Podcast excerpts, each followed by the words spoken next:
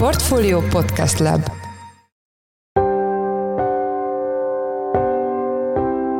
Mindenkit üdvözlünk, sziasztok! Ez a Checklist a Portfolio podcastja december nyolcadikán pénteken. A műsor első részében a friss novemberi inflációs adatot elemezzük, illetve szó lesz arról is, hogy miként alakulhatnak az árak kétezer-huszonnégyben. Nagyjából március-április környékén fog kifulladni ez a rendkívül támogató bázishatás, amiről ugye most már közel fél éve beszélgetünk, és ha a bázishatás eltűnésével nagy valószínűséggel visszamegyünk öt százalék fölé, és ott úgy néz ki, hogy egy jó pár hónapra meg fog akadni a dezinflációnak a folyamata, akár hat százalék közelébe is felgyorsulhat megint az index az év közepe táján. Vendégünk Nyeste Orsolya, az Erste Bank vezető makrogazdasági elemzője. A második blogban a novemberi deficitről lesz szó, amelyet csak egy egyszeri tétel tudott megmenteni attól, hogy a valaha volt második legmagasabb, tizenegyedik havi hiányadat legyen. Erről Csiki Gergelyt, a Portfolio lapigazgatóját, makroelemzőjét kérdezzük. Én Szász Péter vagyok, a Portfolio podcast szerkesztője, ez pedig a Checklist december nyolcadikán. Novemberben hét egész kilenc százalékra esett az infláció Magyarországon, vagyis folytatódott a dezinfláció, azonban októberhez képest stagnáltak az árak, és az éves adat is rosszabb egy hajszálnyival, mint amire az elemzők számítottak. Itt van velünk a telefonban Nyeste Orsolya, az Erste Bank vezető makrogazdasági elemzője. Szia, üdvözöllek a műsorban! Szervusz, üdvözöllek én is, illetve üdvözlöm a hallgatókat. Ugye októberben esett tíz százalék alá az infláció, ez folytatódott most. Miért vártak a mostani hét egész kilenc százaléknál egy kicsivel alacsonyabb eredményt az elemzők? Hát közben megnéztem a piaci konszenzusokat, csak egy kicsit pontosítom a képet. Mi valóban alacsonyabbat vártunk egy hajszálnyival, hét egész nyolc százalékot. A piaci konszenzus azonban a tényadatnál egy kicsit magasabb volt, tehát a piaci elemzők többsége inkább nyolc-nyolc egész egy százalékot várt. Tehát, hogyha a többséghez képest, a többségi véleményhez képest nézzük, akkor inkább egy hajszálnyival jobb volt ez az adata az előzetesen vártnál, de igazából ugye ilyen egy-két tizedekről beszélünk, tehát nem feltétlenül van, úgy gondolom, ennek nagyon nagy jelentősége. De a nagy kép az az, úgy gondolom, hogy várható volt, hogy novemberben valahová nyolc százalék környékére mérséklődik az éves inflációs mutató. Mit vársz decemberre? Ugye az üzemanyag árak még okozhatnak meglepetést, hiszen tavaly decemberben vezették ki végleg az árstoppot. Ugye ez azt fogja jelenteni, hogy most novemberben azt látjuk az üzemanyag áraknál, hogy havi szinten tovább csökkentek, viszont ugye az éves indexük az továbbra is viszonylag magas, ugye jóval húsz százalék fölött tartózkodnak továbbra is az üzemanyag árak tavaly novemberhez képest.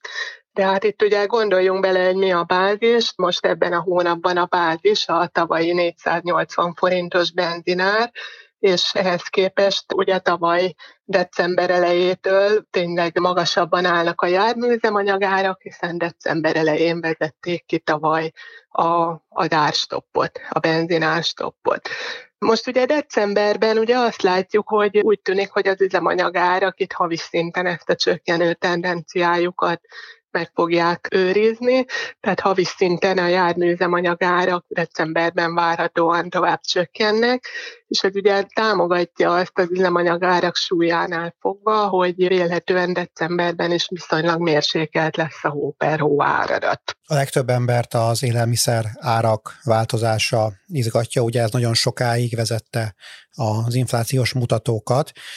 Mit vársz az élelmiszerek árával kapcsolatban a következő időszakban? Az élelmiszerek áraknál azért én úgy gondolom, hogy egyfajta normalizálódást látunk már nagyon-nagyon hosszú ideje. Ugye azt látjuk, hogy az inflációs statisztikában is megjelennek azok a folyamatok, amiket globálisan is tapasztalunk, hiszen ugye például a fao-nak az élelmiszerárindexe már hosszú idő óta csökkenő pályán van, de most Magyarország esetében látni, hogy elég vegyes az élelmiszeráraknak az alakulása.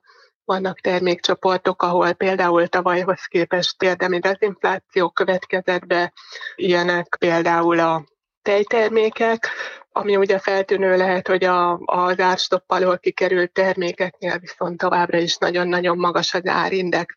Ugye az, az elmúlt hónapokban, hogyha itt a rövidbázisú indexeket nézzük, azt látjuk, hogy az élelmiszerárak azok stagnáltak, esetleg enyhén csökkentek. Most ugye decemberre vonatkozóan a ká es há elszámolt egy kisebb mértékű árnövekedést, ugye döntően annak volt köszönhető, hogy a szezonális élelmiszerek egy hónap alatt hat egész hat tized százalékkal emelkedtek, ez most egy kicsit az előző hónapokhoz képest megnyomta az élelmiszereknek a hó per hó árindexét.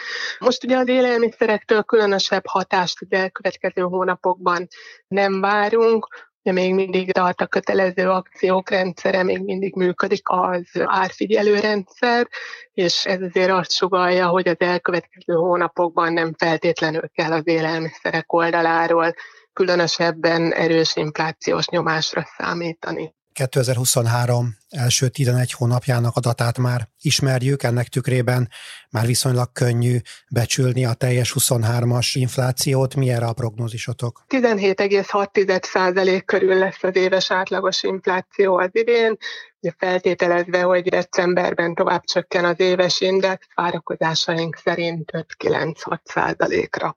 Mik a huszonnégyes várakozások? Itt ugye a béremeléseket érdemes kiemelni, a jövedéki adóemelést, amelyről tegnap kiderült, hogy tényleg olyan mértékű lesz, mint amit a kormány korábban belengetett az üzemanyagokon, illetve jön a kiterjesztett gyártói felelősség is. Hogyan hathat ez az árakra? Az üzemanyag áremelés a jövedéki adón keresztül az valószínűsíthetően már januártól megjelenik a statisztikában, és a hó per hó árindexet egész erőteljesen fel fogja nyomni. Ugye január tipikusan emellett az átárazásoknak a hónapja, de mindenképpen érdekes lesz, hogy különösen a szolgáltatói szektorban hogyan alakulnak az árak, a gazdasági szereplők a múltbeli infláció alapján áraznak, vagy pedig elhiszik azt, hogy kétezer-huszonnégyes infláció már végig egy számjegyű lesz, és, és középtávon pedig tartósan alacsonyabb inflációra érdemes számítani. Tehát összességében szerintem az első két hónapban úgy nagyjából eldől, hogy a dezinflációs folyamat az megakad, és beragad az infláció egy, egy magasabb szinten, vagy pedig számíthatunk arra, hogy viszonylag simán folytatódni tud, és ugye várhatóan kétezer-huszonötben tényleg visszafélidul az infláció a jegybanknak a kettő-négy százalékos célsávjába. Tehát lesznek itt az év elején valószínűleg olyan tényezők, amelyek azért megdobják az inflációt.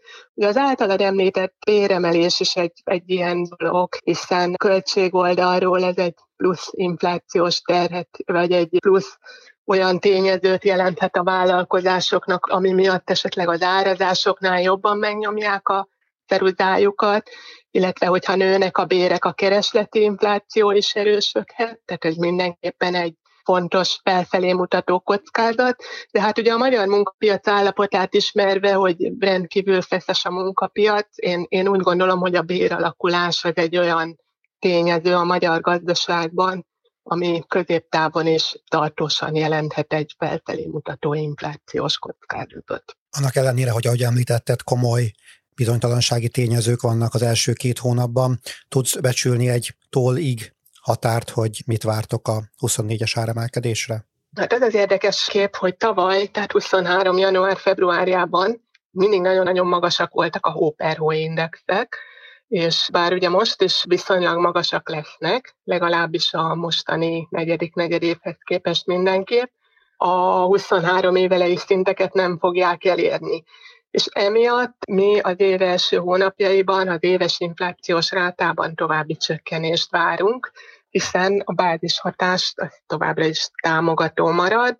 Tehát én úgy gondolom, hogy január-februárban simán lehet öt százalék alatt az infláció, kedvező esetben, hogyha mondjuk a szolgáltatásoknál nem fog nagyon vastagon a vállalkozások ceruzája, akkor, akkor simán benne van a pakliban egy négy egész öt tized százalék körüli éves index január-februárra, és utána válik igazából komplikáltá a történet, hiszen nagyjából március-április környékén fog kifulladni ez a rendkívül támogató bázishatás, amiről ugye most már közel fél éve beszélgetünk, és ha a bázishatás eltűnésével nagy valószínűséggel visszamegyünk öt százalék fölé, és ott úgy néz ki, hogy egy jó pár hónapra meg fog akadni a dezinflációnak a folyamata, akár hat százalék közelébe is felgyorsulhat megint az index az év közepe táján.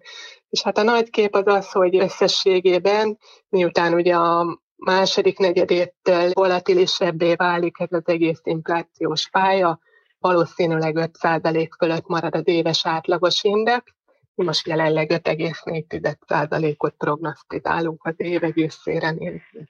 Értem, nagyon szépen köszönöm. Az elmúlt percekben Nyeste Orsolyával, az Erste Bank vezető makrogazdasági elemzőjével beszélgettünk az inflációról. Köszönjük szépen, hogy a rendelkezésünkre álltál. Köszönöm szépen. Csak novemberben ötszáznyolcvanhét milliárd forintos hiányt halmozott fel a központi költségvetés, ami annak fényében is furcsa vagy ijesztő, hogy a novemberi egyenleget már javította egy komoly befizetés, az em vé em háromszázkilenc milliárd forintos összege. Mindezek ellenére a kormány eredeti hiány célját már régen meghaladta, és egyre nehezebb dolga van az októberben megemelt új hiányterv teljesítésével is. Itt van velünk a telefonban Csiki Gergely, a Portfolio alapigazgatója, makroelemzője. Szia, üdvözöllek a műsorban. Szia, üdvözlöm a hallgatókat. Miből állt össze a novemberi deficit, és mi ez az egyszeri befizetés? Azt tudjuk, hogy ötszáznyolcvanhat egész hét milliárd forint lett a mínusz az év tizenegyedik hónapjában.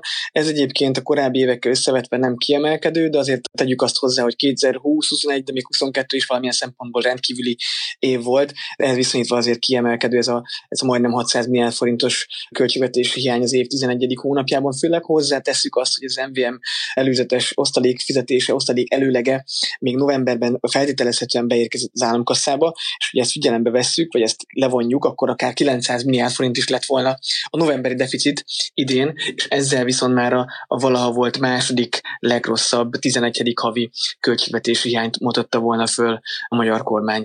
Azt pontosan még nem tudjuk egyébként, hogy miből jött össze ez a novemberi költségvetési hiány. Két hét múlva közdi a pénzügyminisztérium a részletes adatokat, de azt tudjuk egyébként, hogy a egyszeri tételként, vagy ilyen nem meglepő tételként a novemberi nyugdíj kiadások is magasabb összegben teljesültek, mint korábban, és volt egy három százalék fölötti nyugdíjkiegészítés, ugye visszamenőlegesen az érintettek számára, ez százkilencven milliárd forintnyi plusz kiadást hozott a költségvetés számára. Hogyha az első tizenegy hónap pénzforgalmi szemléletű hiány célját nézzük, mennyi jött össze?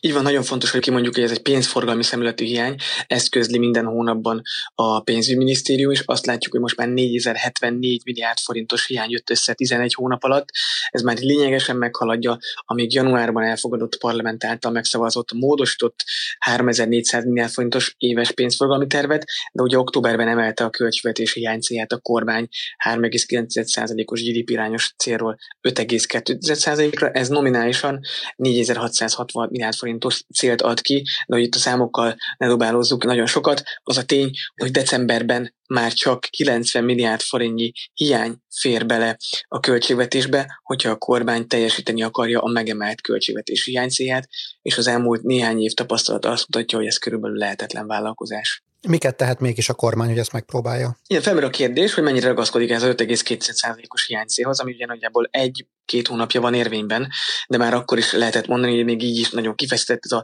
költségvetési idei sztori, még ez is nagyon nehezen teljesíthető, még akár benne van az is a levegőben, hogy intézkedések nélkül, ha könnyedén hat-hét százalék körül lehet a költségvetési hiány, nyilván ebből vett vissza némiképp az osztalék előleg, amit az em vé em feltételezhetően novemberben befizetett, de még így is öt egész két százalék fölött lehet könnyedén a hiánycél, és hogyha decemberben a korábbi évek tapasztalata érvényesül, ami több száz milliárd forintos hiány, akkor várható egy túlszaladás. Ha nagyon komolyan akar venni a költségvetés hiánycélját, ezt a megemeltet öt egész két százalékot a kormány, akkor nyilván nem kell messzire menni, a tavalyi tapasztalatokhoz kell visszanyúlni, nevezetesen a december huszonharmadikára, ami sokak számára, néhány szektor számára kifejezetten emlékezetesre sikeredett, kaptak egy méretes karácsonyi ajándékot negatívabb fajtából, akár a gyógyszerszektor, akkor kapta a gyógyszergyártói különadót, és az extra profitadó módosult a biztosító szektor esetében is. Ugye ott az állam szempontjából szempontjából, vagy a kormány szempontjából könnyebbség, hogy ezt visszamenőleg egész évre vonatkozóan ki lehet vetni,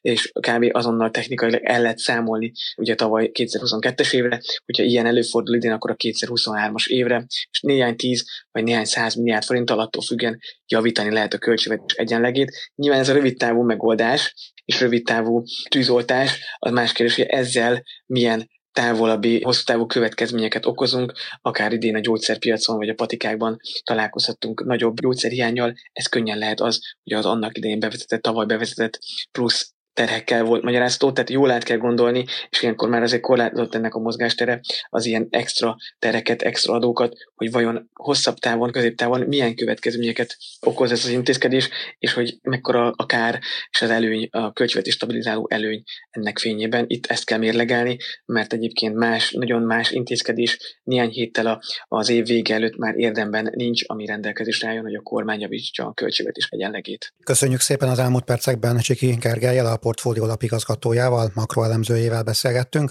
Köszönjük, hogy a rendelkezésünkre álltál. Köszönöm szépen!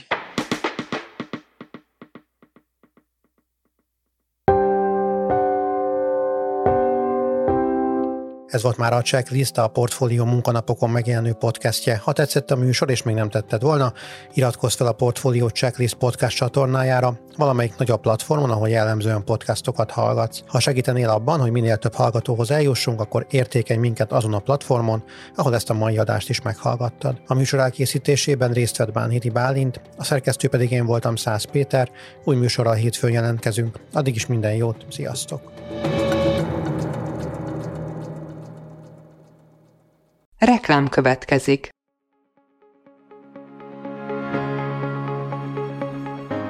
Raoul Müller Lajos vagyok, az Agrárszektor főszerkesztője. Májusban két tematikus konferenciát is rendezünk Kecskeméten az Agrofood szektor szereplőinek. A május huszonkettedikén tartandó Portfolio Agrofood kétezer-huszonnégy konferencia az élelmiszeripari vállalkozások, beszállítóik, a szolgáltató cégek és a kereskedők számára nyújt egyedi betekintést az aktuális trendekbe. A május huszonharmadikán megrendezendő Agrofuture konferencia pedig egyedülálló módon tematikus formában foglalja össze a hazai agrárgazdaság fenntarthatósági követelményeit és innovációs lehetőségeit. Jöjjön elő is, részletek és jegyek a portfolio.hu per rendezvények oldalon.